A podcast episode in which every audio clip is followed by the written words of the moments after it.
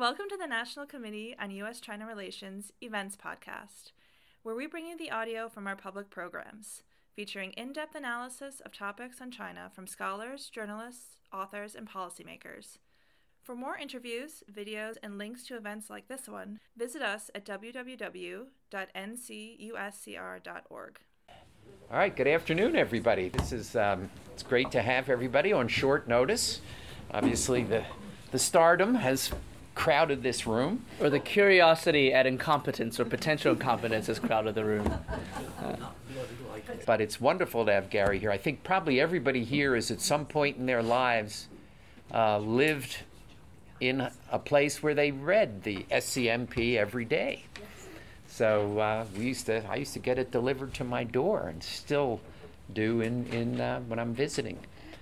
But Gary, now it's been about a year and a half. That's about right. Just a little under. A year and a half ago, took over the the SCMP, having had a great career in um, startups, working in kind of startups in in news aggregation. Is that the right term? That was the last thing I did before I moved to Hong Kong. Yeah. But it was the marriage of kind of Alibaba wanting to transform this great old brand, the South China Morning Post, into a digital platform to become a worldwide organization. And Gary has spearheaded that. And I have to say that in the last 18 months, I've read more SCMP than I have read since I lived in Hong Kong. Wow. So it's really That's been, encouraging. Um, well, it's because you took down the paywall, but it was cheap. No, we actually can't take we actually that, we actually had a, uh subscription anyhow. So uh, You could still you could still pay us if you want. We'd be happy to take that. we money. read your advertising. We click through on the advertising, so you, you you get the revenue. But it's it's terrific to have you here. This is going to be more in the form of a Q and A.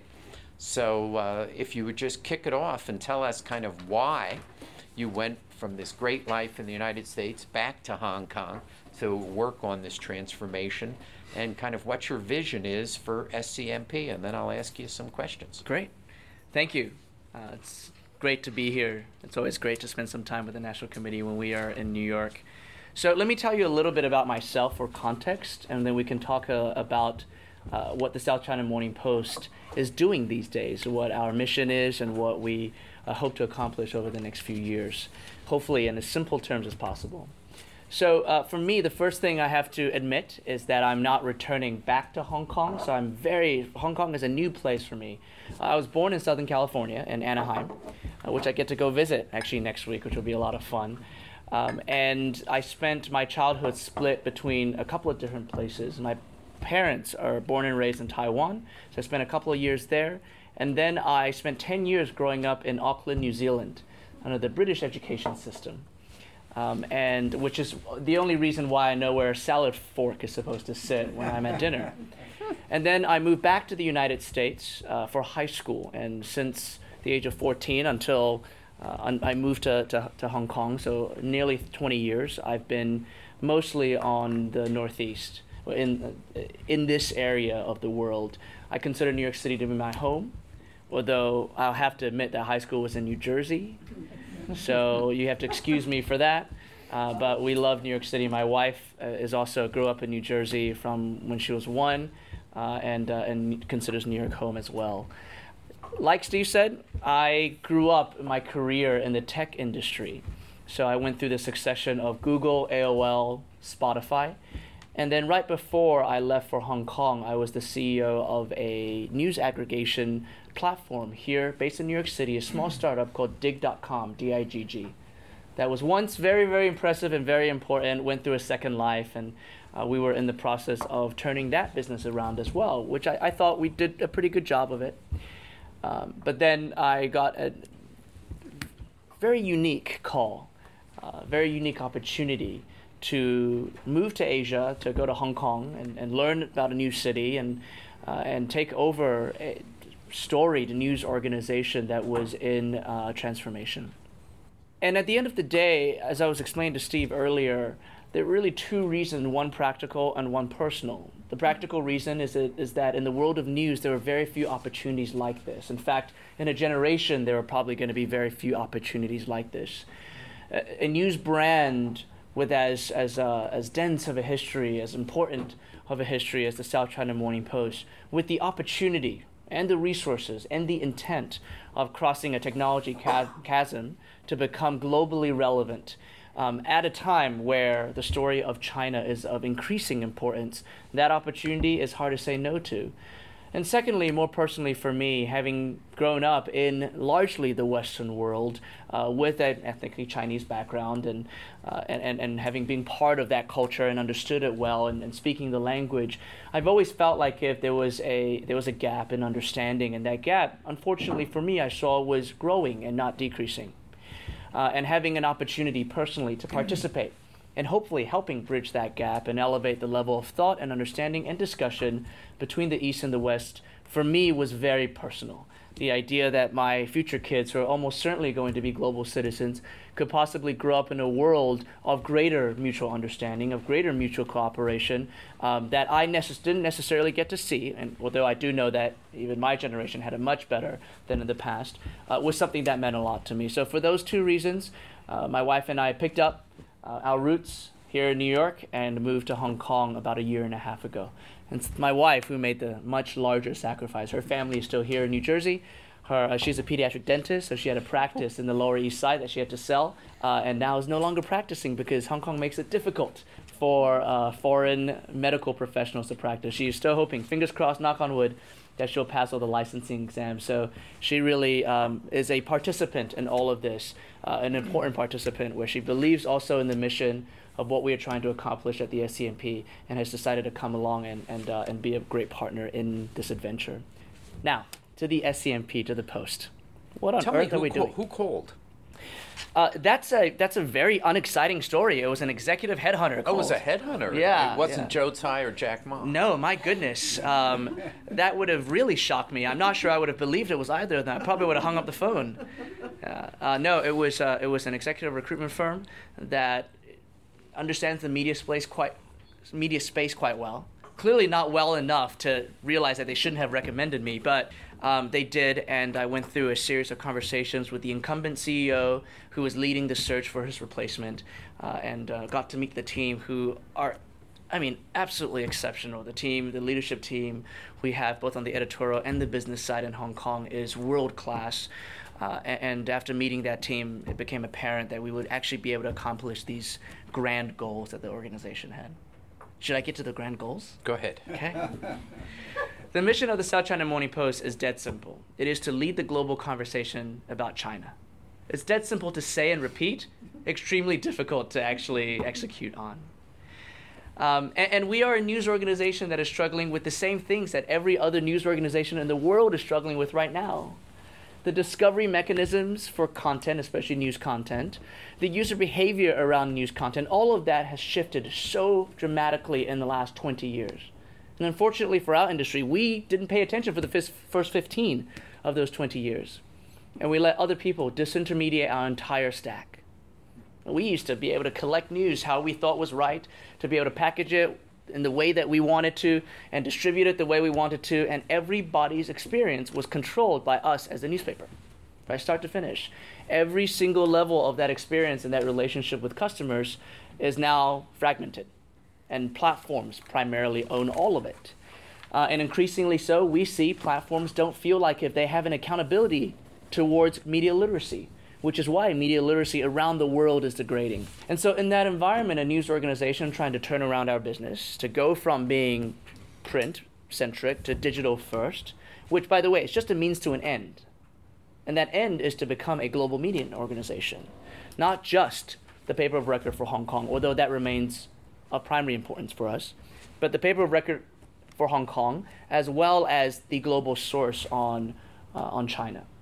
That shift, that parallel shift of both technology and channel, as well as expertise and audience, uh, is what we are trying to attempt right now. And it comes with all of the uh, technology difficulties, the internal operational, cultural, structural difficulties, um, the distribution difficulties, the audience development difficulties, all of those things. So it's certainly a challenge. Um, we're not saying that we're definitely going to succeed, but I sh- sure believe that we have a very good chance, um, and we certainly have the right people to execute on that. So, as the organization, now over 80% of our audience is outside of our home market of Hong Kong. So, we're well on our way to be a, being truly a global media company. Um, and I'm talking about digital. Of course, digital isn't, I mean, it is just not even in the same ballpark as, as print readership at this point. So, uh, like 98% of our overall audience is digital. Um, and, and our single largest marketplace is right here in the United States and is also the fastest growing marketplace for us is the US. Uh, as the appetite for understanding China better continues to grow, uh, you can imagine that uh, our importance to the audience here in the United States is growing, and we also have a primary focus on making sure that we create the right editorial and technology products to serve this marketplace, um, and this marketplace to us being a proxy of the international marketplace outside of Hong Kong. So that is, I think, in relatively simple terms, hopefully, the mission and the goals of the SCMP, and hopefully the next few years we'll have real stories of success to come share with all of you. What's your strategy in terms of getting news into China? Well, we have none because we do not exist in that marketplace.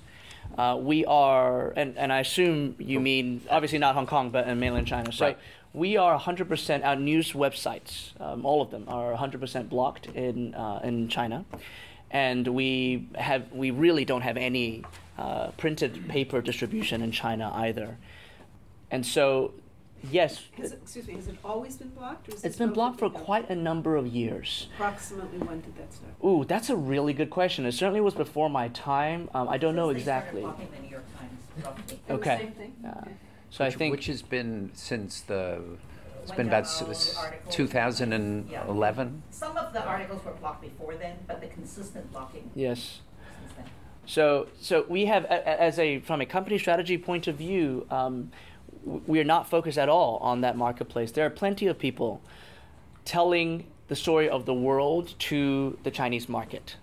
That's not our value to the world. Our value and our, our unique value proposition t- to the world is that we get to carry what's going on in China and in the region of Asia uh, to the rest of the world. So we will focus on that. Yeah, So no, um, no Chinese language edition, No Chinese language edition. and no plan for a Chinese language No plan. edition. May I ask a question related to that? June, introduce yourself. Oh, And okay. speak I'm- loudly. I'm June Mei, and I have a background a little like yours. American, spent time in Hong Kong, back here, New Yorker. Um, Best interpreter in the world. Wow. Bar none. Yeah. She, she, she, she, she's interpreted for Deng Xiaoping, Jia- uh, Du- Du Jiang Zemin, Hu Jintao. So, so the difference between you and I is that no one will call me the best at anything ever. So that's No, great. but my question is, if you want to be the world leader in guiding conversations about China, how do you position yourself vis-à-vis Voice of China, and how does China see what you're doing vis-à-vis Voice of China? Uh, let, let's be clear. Uh, we don't we don't represent China. No, I, I understand. Right. But they Um, also want to guide the conversation about China. Uh, guiding, well, we, we, we want to lead it, as in we want to initiate the right kinds of conversation and provide a platform for that discourse to happen between people. So we don't assume, and nor do we claim, that we, uh, we know it all, or that we are the accurate perspective, or that we are, you know, the, the exact and precise way to view China. We believe in a plurality of views. Our newspaper, our news websites, our overall conversational platform that we have built and are continuing to build on, uh, all represent that ethos, right? that belief of a plurality of views. And so our goal is to initiate it because we believe that we have an accountability and, and and an opportunity to, to say this conversation and this increased understanding is important. Let us lead you into it and then have have the conversation, then let you, let the participants have that conversation. So that is that is sort of the the the, um, the combined responsibility of both a news organization that leads, as well as a technology and product platform that allows for participation, and that's what we ha- we will become. So I don't know Voice of China well, besides from our own reporting of understanding what uh, what China is trying to do with all of their different media units and divisions and departments. Um, but I think that our, our, our role um, and certainly the way that we see objectivity, the story of China, is vastly different. What does it mean to have Alibaba as your owner? A company that has enormous business interests in China, Yeah. whose one could imagine a situation in which reporting by, and you're a tiny, tiny, tiny portion of Alibaba. I mean, de minimis would be an argument, but you would Well, have. thank you for that confidence. Look at their market cap and the value of SCMP. I mean, it's just a state. It's not a. It's not a. Yeah. Hopefully, one day you'll be. Maybe, the- maybe, you'll be a huge part of Alibaba, but I don't think they believe that. The, but it, you have the potential to upset the apple cart. How does that affect your reporting?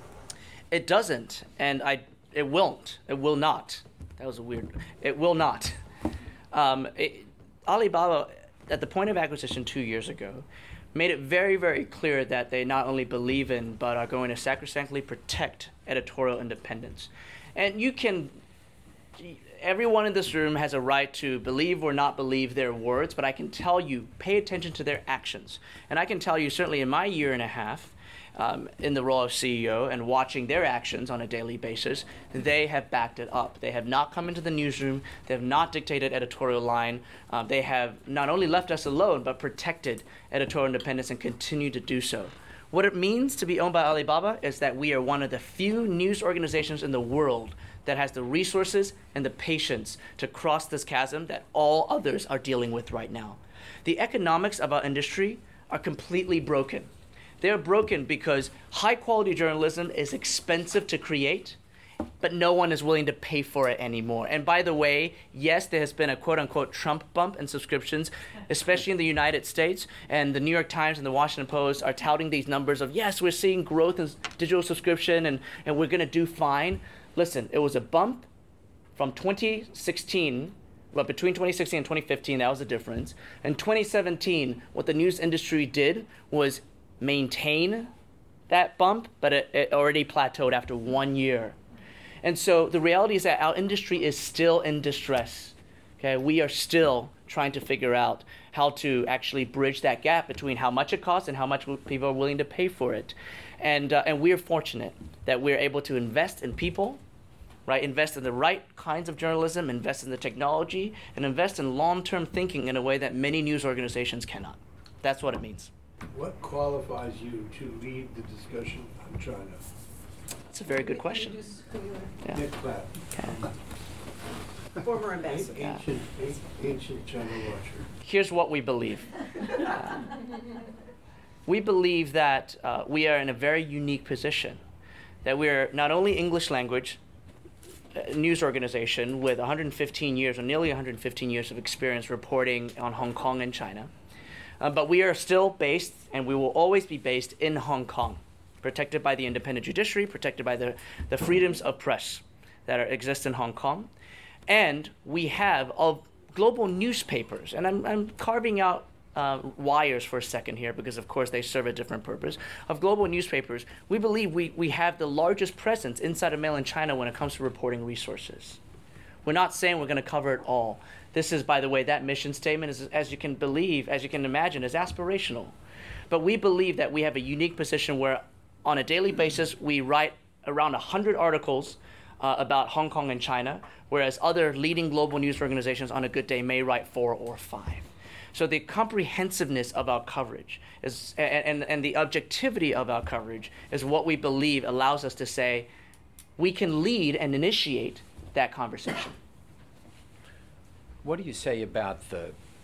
I think there's a lot of discussion in the United States about a diminution of press freedom in Hong Kong, that there's increasing self censorship in newsrooms and on editorial boards. How do you respond to that? I am the wrong person to represent the Hong Kong media space, not only because I'm very new to Hong Kong. I have no history there. I certainly have no history in the media industry there besides my year and a half in this position. And s- secondly, I, I think the South China Morning Post is in a very unique position because we are uh, an English language newspaper that is pointed outward. And we're not accessible in China. And so I, I, we're not the same as the Chinese newspapers in Hong Kong. And by the way, I'm not suggesting that there are limits on press freedoms with the Chinese newspapers. I'm just saying that we're not part of that space. We don't we, we don't pretend to represent it, and I would I'm the wrong person to ask. But here's what I would say as an observer, okay, as a, as a news consumer. New York is home. We have eight million people here, and we believe that this is a vibrant. I mean, this is still the center of the media world. Well, us New Yorkers believe we're the center of everything, but this is the center of the media world. With 8 million people, we in this town, we have three newspapers that really matter. We have the Times, we have the Journal, we have the New York Post.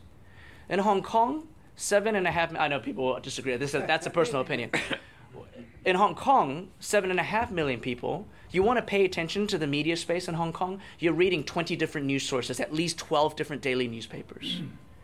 So I think the vibrancy of the Hong Kong media landscape, just by that metric, and just watching these debates and arguments that are constantly happening between the news organizations and the Hong Kong government um, about every which way, like every issue, that to me, I see vibrancy. I see life. I see a fight for press freedom. And I'll tell you, the South China Morning Post will always be on that side of the argument that we will stand up and protect press freedom with everything we have, with all the backbone that we've built in the city of Hong Kong because it is incredibly important for our civic society. So Jan Berris with the National Committee. Um, Just following through on Steve's question, because there's part of it that you didn't answer. So there may be all this vibrancy and perhaps freedom, but what about the issue of self-censorship? Mhm. Because even in a vibrant, hopefully free place, people are thinking about, well, what might happen if I write this story? So do you have discussions about this Yeah. at, um, within, internally within the paper? Our senior editorial leadership is very, they, they, they are precise in the way they operate. And one of the key concerns is that there could be self censorship in the organization. So they're constantly monitoring, making sure that we have the systems and the structure and the discipline set up so that doesn't exist. One of the ways that we are trying to ensure this is that we have, by design, I would believe to be one of the most, if not the most, international senior editorial leadership teams in the world. So our top seven editors, including our masthead leadership, um, are, are from seven different nationalities. And, and I would actually challenge anyone in the room to find a news organization with that kind of diversity. Uh, and that keeps us accountable. We have also created incredible transparency in our news organization. I think a lot of you may have uh, heard about the, the, the brand new headquarters that we just moved into, which was designed for the sake of expressing our values, one of which key values is transparency. At the very, uh, in our newsroom, there's a two floor atrium, and in the center of that atrium uh, is an oval desk, which is occupied by all of our senior editors, so about 20 or 18, actually, I don't know, I, I think between 15 or 18 of them sit together in this oval desk. And if you come into our office, that's one of the first things that you'll see. You'll be able to watch them operate at any time. Our entire newsroom walks past them to go anywhere, to go to the bathroom. You can't help but walk past masthead leadership. And every single day, the news agenda is set right there out in the open. It's not a closed door situation. The news meeting happens in an open room where anyone, visitor or staff, is able to walk in. And at any point in time, our news organization knows that they can are, and are encouraged to challenge senior editorial leadership if they believe that there are any issues with self censorship or non objectivity in our news coverage. So we pay close attention to this. And I believe that we have the right leadership and we have the right systems and the right structure and the right cadence to remain an objective news organization in reporting on China. You know, uh, this is not passing the buck, but at some point, Steve, uh, I, I want to make sure that we send our executive editor, Chow Chung-yan, or our editor in chief, Tammy Tam, to come here and do another one of these, and you guys can grill them on it because uh, you'll probably believe them a little bit more than you'll believe, believe me, you. and they'll Very probably uh, they'll probably be able to give you more details about how they operate and lead the newsroom. Who's your competition, and what are the what may stop you from realizing your vision? Um, our competition. It, that's hard to, That's actually hard to answer. Maybe it is the lack of education about Asia and the American education system. Maybe it's that. I don't know, but um, I, I do think that'll stop you from real. That's not your competition. That'll stop you from realizing your goal. Yeah, I, I think that that is part of the problem that we're trying to reverse. Is that I, again I, I went through um, the formative part of my education um, here in the United States, and I know that I was way undereducated on the importance of Asia and Asia's role in uh, in global history, um, and certainly that of China. So I, think that our competition right now is that um, there is difficult access. I, I know I'm not giving you the answer you want. I know that you want me to say the New York Times, or, uh, but but that's not the case, right? The, the case is that to understand China, you need to read China Daily, the New York Times, and the South China Morning Post, along with many others. You need to have all of those perspectives to get all the nuance and all the texture. All of us together right now, with all of our resources and all of our focus, can't cover this country properly. And we can't cover the rise and the impact that it has on the world properly. We're getting better at it because actually there's, there's much more uh, there's mu- much more reportage and reporting uh, about the country increasingly so. Um, and so our uphill battle, of course, is with the changing dynamics of information distribution and, and misinformation.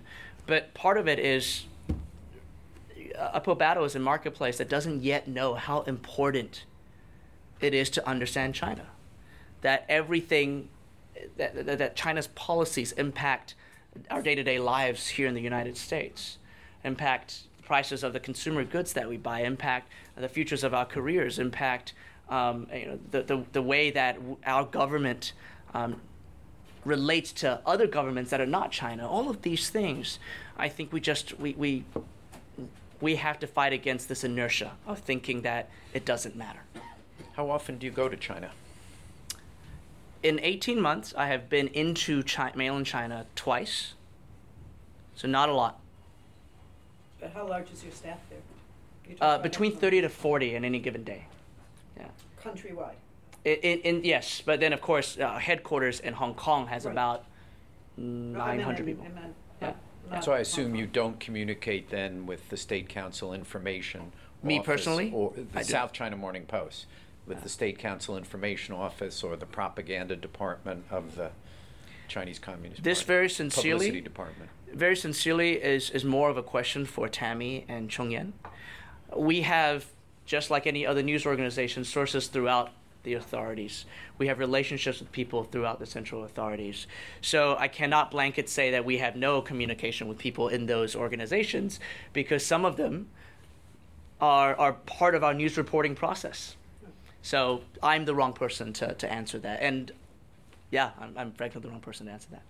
Do you think that th- a lot of people But talk but ab- very quickly, I, I do want to say this: the editorial agenda and the editorial voice and the editorial line of the South China Morning Post is defined by our editorial leadership in Hong Kong.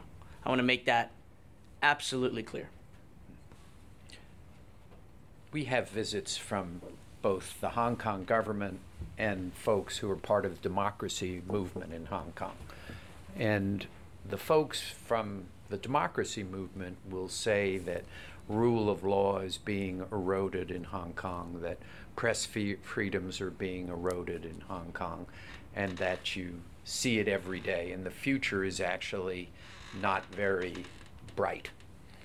How do you respond to the democracy movement in Hong Kong? Because I'm sure they say that when they're here and they say that every day in Hong Kong. How do I respond to the democracy movement in Hong Kong? Um, well, I mean, our position as a newspaper is that we report on it. We don't shy away from that topic. We don't shy away from the complexity and the intensity of discussion and argument that exists in Hong Kong around uh, around the, the, issue of elections. Everything that came to head in 2014 during the Occupy movement, and everything that, that continues to happen um, as a residual and ripple effect of that, even to this day. And I believe that our coverage of it uh, is is, uh, is is very balanced on both sides of the argument, and we're going to continue to do that. I have to say that the this was before you were there that the South China Morning Post reporting on the Occupy movement was extraordinary and quite different from what the Western reporting was on the Occupy movement. It was much more nuanced, much more in depth, much more talking to local police officers as to what's going on, talking to the protesters, really giving folks a, an understanding of what actually went on, and left you left me at least with very different conclusions from what readers of not your competitors but the New York Times, the Washington Post and the Wall Street Journal concluded. It really was it was quite different, especially the interview with the superintendent um, who ordered the, um, the firing of the of the tear gas, I guess. Well, that's the advantage of being there, right? Being in Hong Kong, in mainland China, the fact that we are there with lots of people and that we are a newspaper who is dedicated to this type of expertise and coverage, we can publish 10 articles a day about what's going on on the ground. We can publish all the different points of view. When you're the New York Times, when it comes to Occupy, as an example, you know, once every week you get to publish that one wrap-up article on what is going on. You can't. It's just impossible to express that nuance uh, when it's one article a week. What's your mechanism for keeping track of what's happening in the internet in China? we, we have a lot of people that are watching it very, very closely. Not only um, our researchers in mainland China, but also our newsroom in Hong Kong as well. We report a lot on the, the censorship issues um, and, and the, the, the, the, multiple different censorship issues that exist across the internet and distribu- distribution channels of information in mainland China. That is part of uh, our, our daily coverage that is because of the fact that we are paying very, very close attention to it and we care deeply about it. What was interesting is, is I told this story earlier, is that I gave a talk in Wuzhen at the World Internet Conference uh, last year, where, as I have said to every Chinese official I've met with and say publicly, where I criticize the Chinese government for blocking Facebook, for blocking Google, for blocking Twitter, for blocking YouTube. Mm. I say ultimately, China, in order to be a responsible stakeholder, needs to allow the Chinese people access to this under terms acceptable to China. And I gave the speech, and generally the Chinese media reports on every speech I gave in China. And in this one, it was as if I wasn't at the conference. There was no reporting whatsoever of my speech. In fact, when they talked about attendees at the conference, my name wasn't there. So I, it was a little surprising.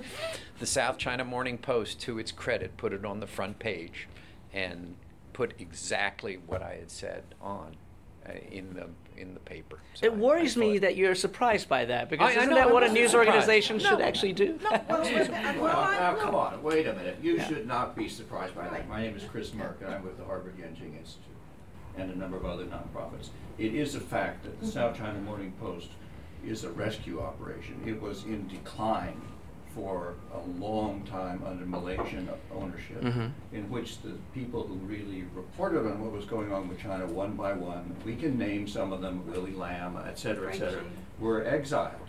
And the quality of the coverage declined steadily. Mm-hmm. And I would have to say, in the last, um, you know, couple of years, uh, since uh, Jack Ma came in, the quality of the coverage has improved. But this is a rescue. This is not a transition due to the economics of the, of the news business. This is an institution whose, whose journalism standards were declining, which was patently subject to self-censorship uh, from aided and abetted press by the ownership. Um, and, you know, I'm, I'm actually quite pleased with what Alibaba is doing so far with it. But um, you know, I think I think it's always good to know exactly where you're coming from. Um, I've been reading the paper since 1965 when I lived in Hong Kong for two years. At that time, it was a paper of record for the English-speaking residents mm-hmm. in the government and others, not not for 95% or more of the population who read the Chinese newspapers. I would not have considered it the paper of record in the last 10 years or 15 years of Hong Kong, and I wonder in what sense you consider the paper of record A. And then I have a bunch of other questions. Maybe start with that one. Uh, well, I, I, don't know what you expect me to say in response to that question. Um, I think well, that it's not my slogan; yeah. it's your slogan. Yeah. We are the paper yeah. of record. we are. Uh, I know what the New York Times means when they say that, and they have a you know a reasonable claim to that status in the United States. When you say that about the South China Morning Post in Hong Kong, what do you actually mean? I will tell you this from a metrics point of view. There are, in, in, in, Hong Kong, seven and a half million people. There's a two million addressable marketplace of, of English language consumers. This is, and this is still, you know, everyone in the government um, is, uh, is, is, a, is, a, consumer. We capture 99% of that readership on on a monthly basis. Uh, and so, in that sense, everyone who reads English language in Hong Kong, including the including leadership and government, in uh, in law, in the legal systems, in the business uh, sectors, in education. We are the paper that they read. I mean, the competition would be the standard, and in that case, I agree with you. It's a better, it's a better English newspaper than the standard, certainly. But if, if I were saying, okay, SCMP versus Ming Mingbao versus Da Bao, which is more important, I would say you're, you're ranking number three, at least. We will disagree on that. the majority of the people, Yeah. given that the majority of the people are not Uh, the, the reality is our, our penetration in Hong Kong now is greater from a percentage of population than it was uh, 30, 40 years ago. And yes, it, and so the argument is if you're saying that the newspaper was a paper of record 30, 40 years ago because the people in government and in leadership and in, and in control of the city read our paper and that was a small percentage of the population, I absolutely want to claim that now. I can tell you for a fact that that is still absolutely the case. And in fact, we have even greater influence because we have higher penetration across the overall population. Sort of a Mutt and Jeff type yourself. question. Uh, Douglas Murray uh, with the National Committee in various ways over the years.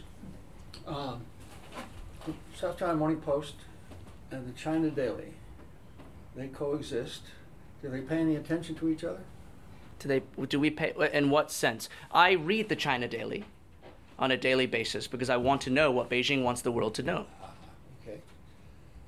And But that that's the extent of our Vice relationship. versa, do you have any professional connections? No, no partnerships, nothing. No no No, no, professional no connections. Partnerships, but there's a community of, of journalists who you would expect to interact. I'm just asking, do they? Do they interact? Uh, I actually don't. I, I don't know the answer to that. Uh-huh. Um, the, the China Daily, uh, the journalists for China Daily don't ever come onto my, my, my radar, so I don't know the answer to that. Maybe we run into each other, and, and I mean, I'm sure we run into each other in the field, our reporters, along with China Daily's reporters, um, in Hong Kong, in well, in other places too. But no, there is there there are no formal relationships between the two publications, and there won't be any formal relationships between the two publications. No, I didn't expect any formal relationships, but the world of journalism Yeah. is big enough for both, but they don't mix. they don't mix. I mean, our, our, the way that we approach journalism and what the object objective picture Right. of China looks like uh, is is different. Um, David Youtz, president of Yale China Association. Um, spent a long time living in Hong Kong and been reading the Post for a long time. Um, I was interested in, in sort of the other side of, of the conversation where you started. You stated a big ambition of wanting to be globally read, and especially I think in the United States. What is your strategy to become well known? Hmm. I lived in Hong Kong, so I got to know the Post. Yeah. Everybody read the Post who were English speakers there. Uh, but in the across the United States, think it's a very little known. Even in, across New York, it's not one of the papers most people are aware of. Um, I was interested in your um, your assertion that you were in a unique position to be a spokes. Know. Again, be careful of the language here, yeah. the word? an amplifier of information on China or something like that, um, because of your location and your history. But how do you become well known enough Yep. so that people even know to turn to you? So this is where you can everyone in this room can uh, can accuse me of being incredibly mille- millennial in the way that I view the world. I'm a product person. That is my background in the technology world. That is what I'm bringing that I believe is unique into the news industry. And so I think about this as a product problem. The reason why newspapers no longer have uh, the, the one-on-one relationship and the control of our relationship with our re- readers is because we've allowed somebody else to make better discovery and make better products. So, to solve this, it is a product issue. Now, for us in the United States, we know that the South China Morning Post is not a well known brand. We know that the South China Morning Post, even if people do know it, um, is well, when, when people see the brand, the South China Morning Post, if they don't understand our history, if they don't understand what we've represented in the past, if they don't read our product, the full main book from front page to back page every single day, just the word China will, will lead to assumptions that are incorrect. So we were not tied to the historic brand. We care about it deeply, but we were not tied to the brand in our push into this marketplace.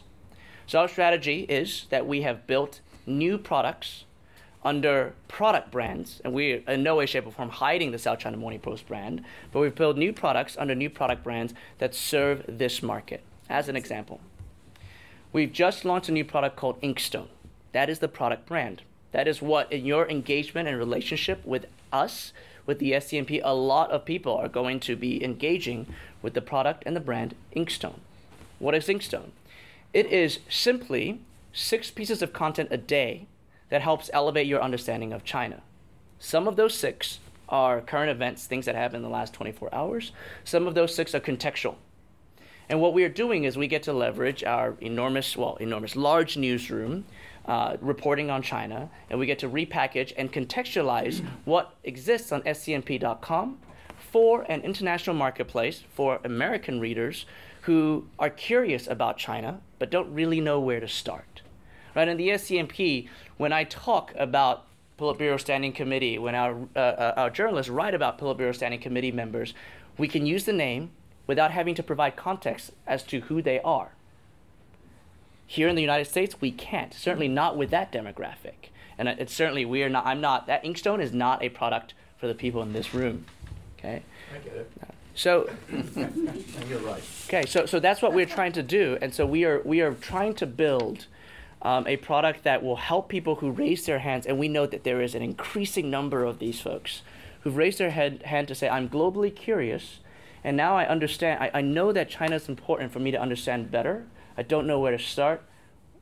Inkstone, here's the product for you. So if you look at the product, the user experience is very different than scmp.com. It's very different than most news products in the world.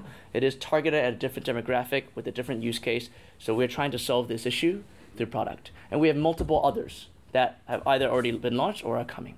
All focused on China, some aspect of China. Yes. We have another one that is also launched in this marketplace called Abacus, because we believe that the Chinese tech industry is massively underreported on, right? Uh, and then the innovations coming out of China and also the concerns and the issues coming out of China in the tech industry are worth exploring. And we do know that there are plenty of technologists around the world who want it but don't have access to it. They have some sources of commodity news. So when the big companies, BAT, invest in some company, or, or uh, there's uh, you know somebody goes and lists on uh, either Hong Kong, Shanghai, or New York, um, then that news will be in other global technology news sources. But in-depth inside analysis and understanding of who these people are and what these companies are, and what the innovations are in China and what the concerns are about censorship and about uh, about monitoring all these things in China. There's there there's not a lot of places with consistent high quality news, and so Abacus serves that need for technology. Is that a daily? That is uh, that is different than Inkstone. So it is whenever we have news, we publish it. Yeah, so that is more of an ongoing feed of, So you of go news. on the SCMP site and you subscribe to Abacus? No, you go to abacusnews.com. It is again a separate brand, um, and uh, and we're we're focused on growing that brand in international markets as well. And do those brands uh, benefit from the Alibaba relationship in any way? I don't know if they can, or is it? Uh, n- no, not right now. Yeah, no, no, we don't. Um, Because that's a brand. Yes. Much. Well, and I just wondered if there's any way that you get to ride that those tailwinds or something. that would be nice, wouldn't it? Um, but it would also probably affect our objective reporting on Alibaba. So no, we, we don't. Um, our relationship with Alibaba's PR team is really, really, f- it's, it's quite funny at times. Um, we're told often that, uh, well, we find out a lot about a lot of Alibaba news by reading it on the wires or when it breaks on the journal, and then we'll ask why we weren't part of the initial, uh, the initial, you know, embargo pitch, and we'll be told that we have to earn our place at that table. And it's true. Do, it's do you true. disclose in every article um, We do. about uh, Alibaba that you are owned by Alibaba? Yeah, that is standard news practice, and Right. organizations like ours have to, Yeah, should. Because CNBC, they're always, whenever they're reporting on uh, Comcast, they're always saying, well, we're, of course, this is our parent company. Um, hi, Alexa Olesen. I used to be a journalist in China and I do consulting. Um, a couple different questions. One, could you talk a little bit more about the firewall issue between you and Alibaba? I mean, Alibaba is just so massive. Mhm. So many joint ventures and Yeah. so many subsidiaries. And you can't, you probably can't mention the fact uh, in every single article. I mean, you do when you're talking about We try, yeah. But, but even like if they have a you know, minority stake, there's so many different um, things that Alibaba owns. So Yeah. What's your protocol for that firewall between the two of you? Yeah. Um, and then another question about C- Can I can I just go one at a time? Terrible memory. You go to a second question, I'm not going to answer either of them well. Uh, on the first one, structurally, the firewall, our governance structure is that I report into a board with Alibaba folks and non-Alibaba folks. We are very unique in that in that way in, in the Alibaba uh, family of companies because everyone else reports into anyone that's wholly owned. Certainly reports into a division of Alibaba a lot of people assume that there is Alibaba has a media division. We do not report to the media division. We're separate. Uh, we have our own board, um, and that was by design, because of editorial independence. So we do not take any uh, instruction whatsoever. My relationship with my board, and I think that this is why they trusted me as a startup and technology guy to be able to lead this company as chief executive. My my relationship with the board is that uh, once every year I go, like if I'm fundraising with an annual strategy and an annual plan and a budget and go raise money from Alibaba, from the board, right? Um, and I have at least right now been two for two, which is great, great news for us, uh, and raise the money that we believe we need, and then we go and operate independently. I meet with the board only one other time per year as a mid-year review to make sure that our metrics are going the right direction, uh, that our products are being launched on time, that there are no major critical issues with personnel or whatnot. So uh, that's our relationship with our board, and that's our primary relationship with our owners. Hopefully, one day you'll be making money and you won't have to go to the That would be nice, wouldn't it? And we have if every. you got to go back every year, that's going to be a problem after a few years as a former owner. Well, so first of all, yes, that is our aspiration. Is that we will in, in, in X number of years, and I'm not going to reveal the X. Hopefully sooner rather than later, uh, become self-sustaining. Um, but I'm also being a startup guy, very very used to asking for money, and I've gotten very good at it over the years. Um, so so Join our board? uh, I certainly am way too underqualified for that. So, with regard to coverage, and it's a very interesting question you ask there, um, the, the firewall is very strong between our organization and PR and information um, uh, coming out of Alibaba. We s- are completely off of the Alibaba employee s- systems, completely separate employee, employee systems, so that there is no access to internal, potentially proprietary information. Uh, and again, by design, and very, very important for a news organization like ours to have those kinds of firewalls set up. In our reporting, when we do mention Alibaba, to say that Alibaba owns the South China Morning Post, that happens when we feel like it's important to, to, to, to mention Alibaba in the story. So, um, so, so yeah, so if it's an investment, if the investment by Alibaba is large enough for Alibaba and that ecosystem to actually matter, uh, then we will mention the fact that Ali Alibaba owns the South China Morning Post. So the editorial team has very, very clear guidelines on that as well. How So do you my measure? second question was related to the, to the money question that you were just talking about.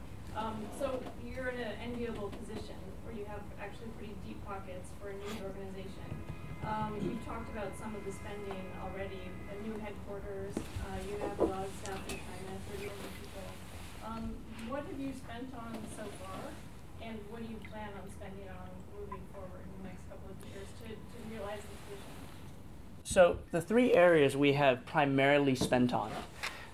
Uh, number one is uh, editorial. So we have grown our newsroom significantly since, well, in the last 12 months. I think we've had 80 plus new hires in the last 12 months across our newsroom. And our newsroom is now, I think, 340 people. It will get to 350 in the next month or so. That's our target for uh, the first quarter of our fiscal year. Uh, and the second thing, also people, we have massively increased our technology expertise. So when I arrived uh, in January of 2017, we had 40 people and one team that covered both front end consumer product, back end infrastructure, as well as traditional IT, so serving literally our employees. Um, that 40 person team got split in two, and now we have 120 people across those two teams. So we've tripled the size of our technology expertise. And that's not even um, counting for uh, the, the, the, the analytics and insights teams that we've hired, that we've built, as well as all of the technical expertise that now exists not only in the newsroom, but also across all the operating units. Uh, so massive investment in that. And the third one is building new product and launching them in new marketplaces. Of course, some of that is marketing spend, but a lot of that is executive and leadership mind share. Uh, and we are taking our resources and our time and spending a lot on figuring out what the needs are in the international marketplace and how we can best serve it. What are the metrics by which you measure whether or not you have achieved your goal? Yes, great question. Um, three simple categories reach, engagement, and impact. Reach is nice and easy, it's just scale of numbers. And uh, the platforms that we work with, our own internal data will allow us to see that pretty clearly. And growth has been significant. Although I'm not going to give you absolute numbers, Steve tried to squeeze that out of me earlier. I did not give it give in to him, but I will tell you that our overall online traffic has more than tripled in the last 15 months, and our international traffic used to be a little under 60%. Now it's over 80%, like I mentioned. The second one, engagement, is also easy to see. How many times people come back in a, in, in a week or in a month? What percentage of our user base are regular users? And we have a clear definition of what regular and loyal users look like. That's growing. It's growing steadily. I want to grow it exponentially. So that is something that we still have to work on. The amount of time on page is actually quite high for us compared to other news organizations uh, because I think that those who want to be engaged will read a lot. And so the recirculation, the number of page views per session, all these numbers are all trending in a very positive position uh, direction for us. The third one, impact, is a really, really hard one. And we still haven't figured out how to measure it properly. And we want to be responsible for this. I can throw out stats on the massive increase in citations that we've been getting, right? And us being the backlink source of China news over the course of the last 18 months. And hopefully it is, to Christian's point, because the overall quality, not just the density, but the quality of our uh, reportage has improved over the last year and a half. But that it's in itself is not necessarily a, a uh, an accurate, a fully accurate uh, or qualified indicator. Now we're trying to figure out other ways to measure it. Uh, we do care about exclusives and scoops. We think that one of the unique propositions we have is that because of our access and because of our understanding and our knowledge, we'll be able to provide exclusives in a way that others can't. So we're counting how many exclusives we're able to publish. A lot of people ask me about breaking news, whether or not we want to own breaking news out of China. Outside of that world of exclusives and scoops, breaking news is something that in the commodity news world we live in in 2018 is going to be owned by other people. It's either going to be owned by social media, because even journalists now are tending uh, are starting to break news by themselves under their own personal brand uh, to the absolute abhorrence of the news uh, platforms and news companies that they work for themselves but also um, the wires are, are, are just so precise and so good at this at this point our value, I don't think at the end of the day will be to break news, commodity news on a daily basis, but those exclusives and scoops and the deep insights analysis that again elevate our all overall understanding of what's going on. So that was a long-winded way to say for impact, I'm still not sure and we're testing a bunch of things and again hopefully we will land on something that you guys would also agree with me on. Profitability is not a metric? I did not mention it, did I? You did not. I was. I will say this. As a former investor, I was quite Yeah, shocked. Yeah. you Um, would get a call from me tonight you if would. I was the owner. You would. Oh, sorry, I would. So I would say this. Revenue matters to us. This is a real startup guy. I would, we talk about profits I know, in my yeah, yeah, world. yeah, they yeah. talk about revenue. That's the difference with traditional investors and startup investors. You, you know us well.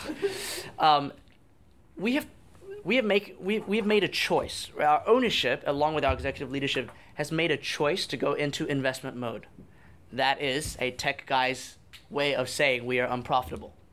That is a choice. We can be profitable because we still have very, very material top line revenue on an annual basis. So it's not like if we're not making any money, it's just we've decided to spend more than we're making because we want to invest faster in technology and in editorial and in new markets. That won't last forever. That can't last forever for two reasons. Number one, profitability is the only way to ensure that a news organization like ours is held self accountable to the quality of our journalism because we need to make sure that you're willing to pay for it. Not just that you're willing to read it for free and know that your data is being sucked in by these ads and being monetized some other way, is that you're willing to pay for I have to close that gap between how much it costs and how much you're willing to pay for it. So profitability or aiming for profitability keeps me accountable to quality. Number two, that's the only way to long term commit to editorial independence. Okay? So that I don't go have to go ask for a patron. So, in that sense, I am acutely aware of the importance. And even though profitability is not one of our key measurements of success today, top line revenue and not atrophying when it comes to revenue generation and revenue growth, the discipline of revenue growth in our news organization is still of utmost importance for our leadership team. One of the things we do regularly at the National Committee when we're in Beijing is we gather uh, American journalists together and they brief our delegations. They don't actually ask our delegations stuff. They have like congressional staff, congressional members. How members. do you manage to get others. journalists not to ask you questions? Well, we do manage. right we do manage. it's a role but because because they have a real agenda with the groups we bring, which is to basically tell them about the difficulty that they have in reporting on China. That they will often recount stories that, you know, they go to up to Harbin and they get off the plane and they're invited for tea immediately after getting off the plane, and their sources after they leave are questioned by um, uh, the local authorities as to what was discussed in an attempt to get them not to talk. How can you expand your coverage of China in that environment? Question one. And question two is the number of reporters that you have limited by the Chinese government. Is it- Uh, you're asking for the number, that second No, question? No, no. Is it? Is it limited? No, so the two Okay. questions is in this environment, Yeah. how do you become, how do you grow your business? Um, and second, is your numbers, literally your numbers, limited the way the New York Times, the Wall Street Journal, the Washington Posts are? So um, I am, again, not the right person to be able to give precise answers on this, but I will answer it. We deal with the same conditions that everyone else is dealing with with regard to reporting and access in China. We have to get the same visas through the same channels to get foreign correspondents into mainland China. Okay? Uh, so this is something that our managing managing editor and our, as a representative of our masthead leadership is also acutely aware of. It's something that we have to deal with. It is a situation, and the conditions have changed over the course of the last year, and we expect that change to, uh, to, to I mean, we don't expect it to change back. And so it's something that, as a news organization, we are learning to we're learning to operate in uh, in a new environment. Um, but it's also not an environment we haven't seen before. Another advantage of having long institutional memory and having an organization that has reported on China for 115 years is that there are there are uh, experiences um, and there and we have journalists who've been with us for 30 40 years who are able to still educate our younger class of journalists our new journalists on how to operate in those environments. Um, what we've loved as well by the way and this is it's funny that we're looking to american press um, at times for that kind of uh, for, for for reminders. As at the start of last year, Steve Adler, who's the editor in chief of Reuters, uh, sent out a, a memo to his newsroom about the changing conditions of reporting in the United States as well, which have since January of 2017. Um, I, I think I mean we, we've seen how really he wasn't exactly that prescient. He was just kind of narrating what was going on, but it has certainly continued. That memo reminded journalists in his newsroom uh, what it means to be a journalist, how to operate as a journalist. That it, that we are not there to get handouts from uh, from authority. That we are there to go and report. Um, and it was a good reminder for our news organization as well. Um, not to say that we got complacent in our in our uh, reporting, but certainly I think conditions they do fluctuate, and it's a good reminder when conditions change how, as a newsroom, we have to continue to be good journalists. Yeah. Um, uh, Yan Chen from Momentum Advisors. Um, my question is uh, how receptive are the Chinese officials, um, you know, be, you being um, English and media and also 100% blocked in China, uh, which would you ever, you know, request, uh, interview request to the Chinese uh, officials and how willing are they to talk to you? Yeah. If they, they don't, then as a reader, I may need to refer back to China Daily, you know, to, to get the more comprehensive. Yes. Yeah. We, of course, ask them for interviews all the time. Um, and we often get interviews. We, we have opportunities to speak with them. Um, I don't know what percentage of them turn us down, and certainly those change from situation to situation. They're certainly case by case. As we know, when we get to talk to officials on the record in China, it's because they have something to say. They have something that they want the world to know, right? So our, our newsroom is well aware of that.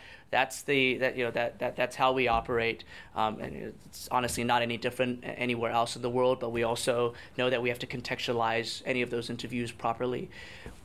Honestly, we have I believe that our reporting and our access to officials for things that matter, um, if you read our coverage on a daily basis, is quite comprehensive. It's quite comprehensive. It's certainly better than the, uh, some of the other global media players, most of the other global media players in China. Again, that's part of the advantage uh, that we have first of all, we conduct a lot of those interviews in English, not all, sorry, in Chinese. Not all of, uh, of the global media companies can say that.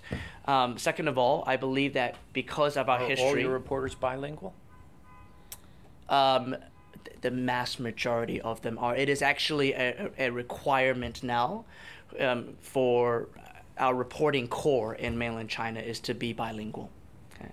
Uh, so uh, that is important, and increasingly we are seeing, to our great delight, international journalists who have studied Chinese since high school, uh, graduating from the world's great journalism schools and coming and, uh, and, and, and working with us, which is a which is, it's a great it's a great change in the environment. Um, so I, now I, I totally forgot what I was going to say. Um, oh, and, and it really is over hundred years. I, I do think that we we do we, we are a voice that is is born out of Asia. And being a voice that's born out of Asia allows us more nuance and texture uh, than others. And officials tend to trust that more. So they do. If you were to ask, if, if we were to take, I don't know how anyone could possibly do this, but uh, uh, get a sense of trust level between Beijing officials and news organizations, I can tell you that we'll rank above other global media organizations. Um, and our access and their willingness to actually uh, be interviewed by our reporters, not only in China, by the way, but here in the United States. We have, by the way, out of these three microphones, the most dangerous one is the little tiny one because it belongs to Robert Delaney, our U.S. correspondent. Um, and uh, I know that guy is going to catch me on everything wrong that I say and be the most critical person in the room about my about everything I say. But if you ask Robert, our access to those same officials here in the United States is also something that we pride ourselves for as well. And it does allow. You're right. It does allow us to tell part of the picture um, and, and, in a way, in a format, um, in in context, that hopefully means you can, you, you're not always going to China Daily for for the story. Where else do you have correspondents around the world other than Robert? So we have New York, we have D.C. Um, in the United States. Obviously, a number of bureaus in mainland China, and we have reporters scattered around Southeast Asia, and we have a reporting corps that um, is able, willing, on the drop of a dime to travel. Uh, again, But no one in privilege. Or? No, no one, no one stationed in Europe. Um, Africa is something that we, the, the, the, the China story in Africa is unbelievable. So we have sent reporters, we have worked with freelancers. Uh, I would not be surprised if we decide to invest in a bureau in Africa in the next year or so.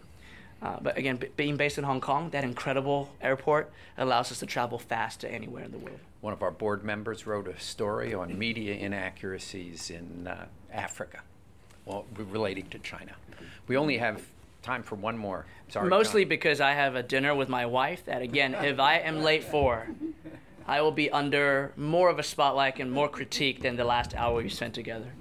So, Kristen Green from the Institute of International Education, um, but I'm not going to ask about education. Um, is your model replicable?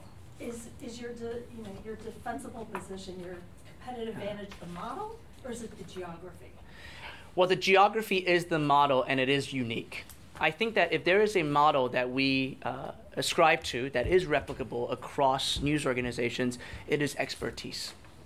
Might be niche, but you can make money off of niche. You can be incredibly profitable off of niche. You can add value to the world, not by becoming the next New York Times, but being the expert on something that, that people care about. Because the internet, here's what the internet has done in democratizing information. It has made it so that there is no such thing as a niche topic anymore. When we used to say niche, it was because uh, uh, you know, 5,000 people in the United States cared about it.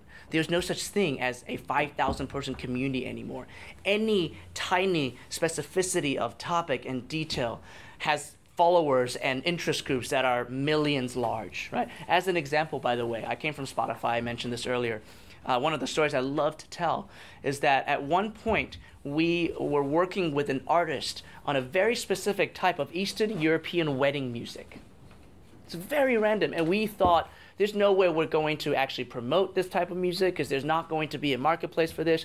And when we did release something to do with Eastern European wedding music, uh, we saw in the first week five and a half million people care about it. no such thing as niche anymore in the internet. So if you have a subject matter expertise, you can become influential, you can make an impact, and you can be profitable.